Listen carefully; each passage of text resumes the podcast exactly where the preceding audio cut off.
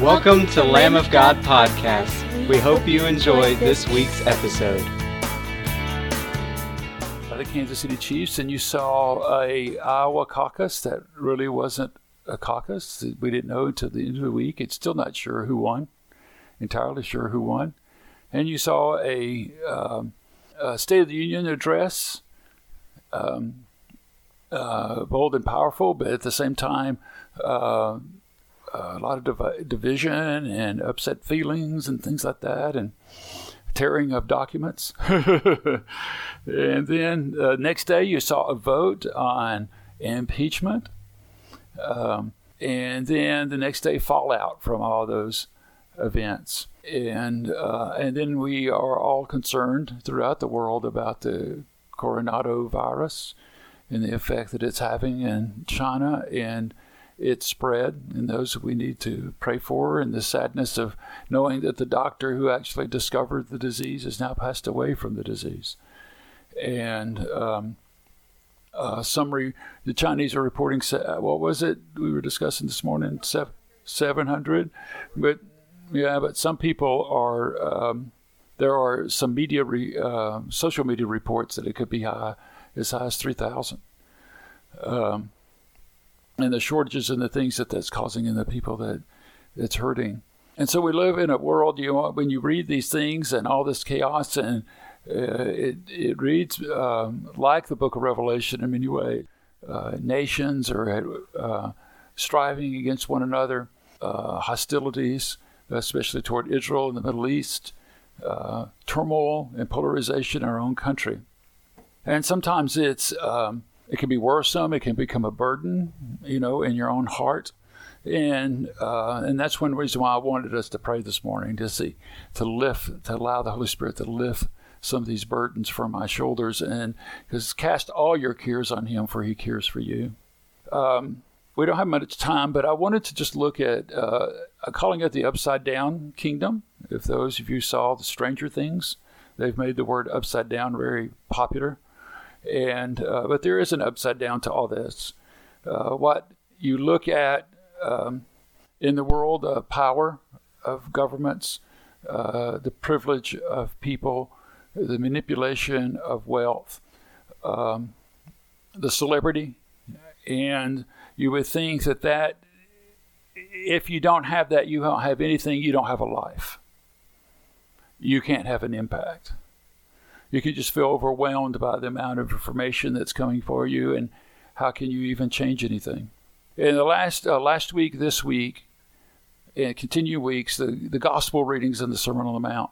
And so i just wanted to dip into it just a little bit and make sure we don't uh, miss that. Because it's considered the greatest sermon in human slash divine history.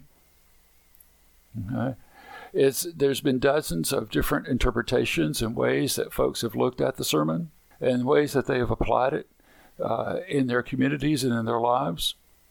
But one of the things I wanted to make sure we get what the sermon is about and why it makes everything upside down. Why us as everyday people can know that um, we can be in communion with the King and we can have an intimate, ongoing relationship with Him, and that what we do matters, and that we're not some insignificant little person that just has, has a Twitter account. We are uh, loved, treasured, and honored in Christ, favored by Him, giving His grace, elevated in the kingdom, and that the standards that the Lord uses for valuing people is entirely different than the, the standards of the world. That's why we call it upside down. It's a completely upside down way of looking at the world. And so, what Jesus is doing is he, in verse 1 of chapter 5 of Matthew, when he saw the crowds, he went up on a mountainside. Matthew is not saying that phrase by accident. If you're Jewish and you're of Hebrew background, when you think mountainside and you see a teacher who's deliberately making an effort to be able to teach there, not just because uh, they didn't have amplification and they didn't have a microphone and you wanted to be heard better. But when you see going up on a mountainside like that, and a phrasing in a book like this, it's for you to make the connection between Moses, the Ten Commandments, and Mount Sinai. Okay? It's a linking. In fact, I'm bringing a wonderful book by Patrick Schreiner called Matthew, uh, um, Scribe and Disciple. And it's a beautiful book in that he's showing how Matthew is taking the life of Jesus and painting a portrait. And he's painting a portrait, and one of the things he's painting is that Jesus is better than Moses. And Jesus is fulfilling all that Moses intended, he had hoped, but in his flaws and in Israel's failure, they were not able to achieve. But Christ has done this work of saving faith. You can see the pattern as he begins with um, leaving, going to Egypt, coming out of Egypt. Then, when he comes out of Egypt, he's tempted in the wilderness. And he's tempted with the wilderness and he's uh, blessed of the Spirit. You see the same pattern in the life of Israel but they failed in the temptation. But Jesus succeeds, okay, and overcomes the evil one in the wilderness, and then goes forth and sees kingdom victory. And so now, what Jesus is doing, he's now going to uh, explain the Ten Commandments and what they really were intended to be and what they're intended to mean. Okay? This is not a set of new rules to try to keep in order to earn your acceptance and approval of God. That's not what the Ten Commandments were ever meant to be. Okay? The Ten Commandments are given to a people to privilege them that they might be a special, unique people, a peculiar people with whom the Lord could operate through and bring a light to the world.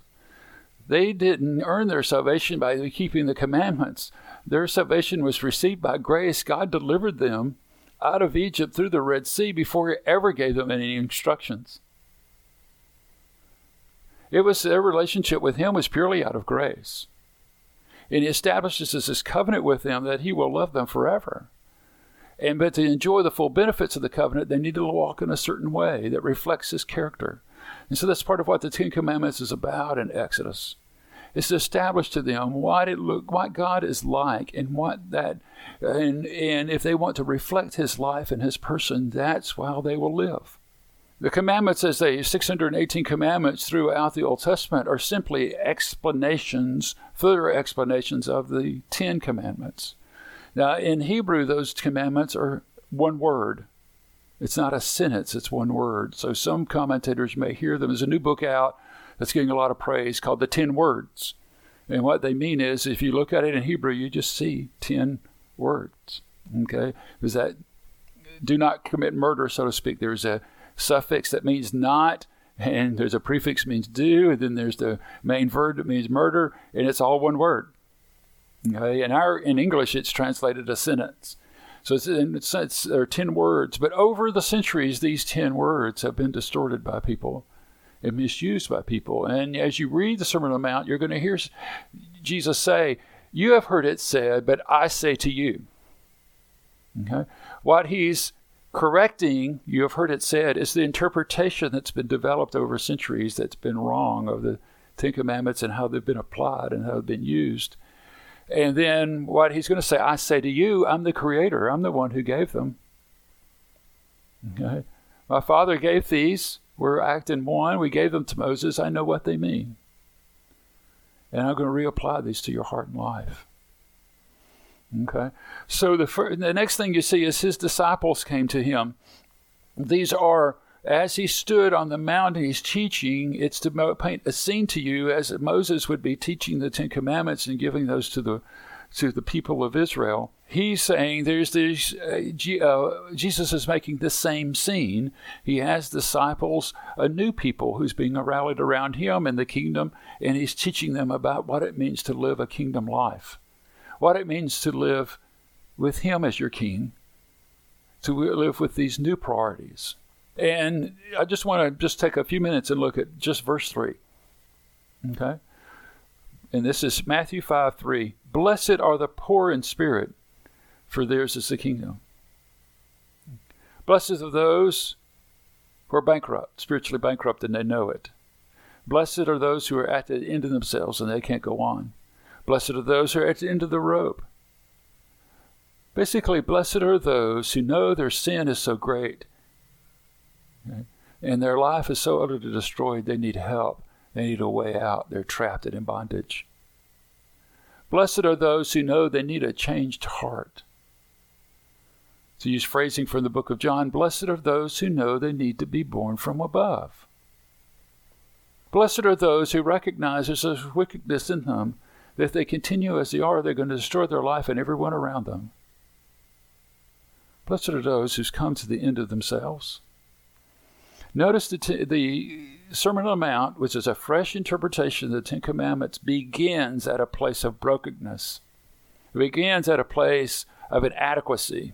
It begins at a place of acknowledging that I can't live the Christian life. I can't keep these commands. I need help. I can't live the Christian life in my own power. Poor in spirit, it means to acknowledge your complete and utter bankruptcy before God. I'll say it again. Poor in spirit means to acknowledge your complete and utter bankruptcy before God. So before you ever look at the rest of the sermon for the next several chapters, I don't know about you, but when I read this as I first when I first became a Christian, I read this and said, This is impossible. It's impossible to live this. In fact, it's unreasonable to live this. How can you ever do this? And in fact, there's been teaching in certain traditional circles that that's this is just the ideal that we shoot for. It's not even possible in this life. But when you recognize, you begin at the beginning and you recognize that it all starts here, this one place. Blessed are those who recognize their complete bankruptcy before God and they need Him desperately. They need forgiveness of sin. They need power to overcome the sin they're trapped in. They need to be loved and, he- uh, and healed from the pain that they've experienced, the emotional pain they've experienced. They may even be poor uh, in spirit because they're poor. The way Luke words this phrasing in the Sermon on the Plain, similar sermon, Sermon on the Plain, he drops it in spirit and just says poor.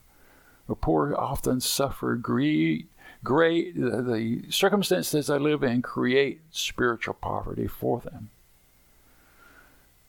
So we begin there in this awesome sermon that's going to capture our hearts and it's going to demand things from our hearts we don't know that we're capable of.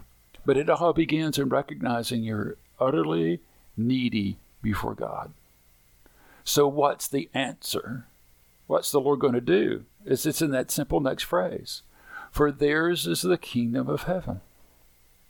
When you've reached the end of yourself, the Lord promises to you that He will reveal to you the fullness of the King of Kings. He will rule and reign in your heart.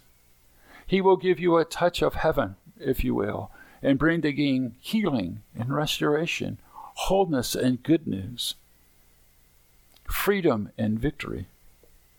So when you get to the utter end of yourself and you've hit rock bottom, the Lord, you look up and there is the Lord ready to show you and reveal himself to you so that you can re- he can rule and reign in your heart and he can set you free and he can be your healing. He can be your restoration. He can give you a new heart. He can fill you with your holy spirit. You can have sweet communion with him and you can know that he's the lord of all things and that he can meet your needs answer your prayers and operate it in through your life so all the sermon you got to keep that in mind as you read the sermon as it begins to, like a surgeon, almost deal with deep heart issues and sin issues in our heart and, and make demands that, that seem almost impossible.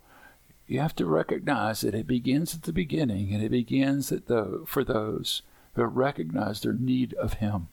And that He's going to be the one who's going to operate in and through them. Now, Oswald Chambers put it like this maybe this will help. The Sermon on the Mount is what your life will look like when Jesus is having his way in you. This has always stuck in my mind. Years ago, Sir Oswald Chambers wrote a little book called The Sermon on the Mount, and that phrase, that one sentence, has stuck in my mind ever since I've read it. Your, the Sermon on the Mount is what your life will look like when Christ is having his way in you.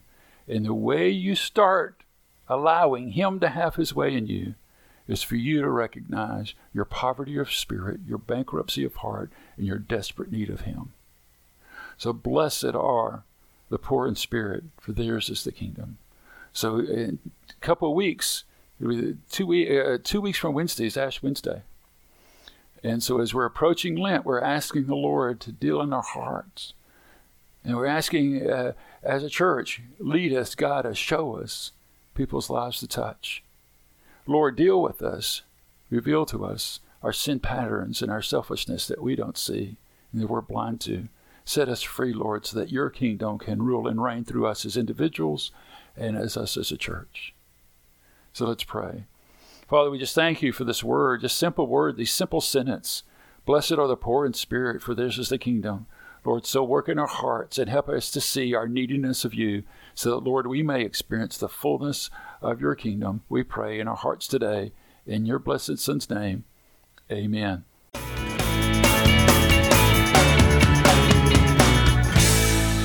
Thanks for joining us this week. Hope to see you next time.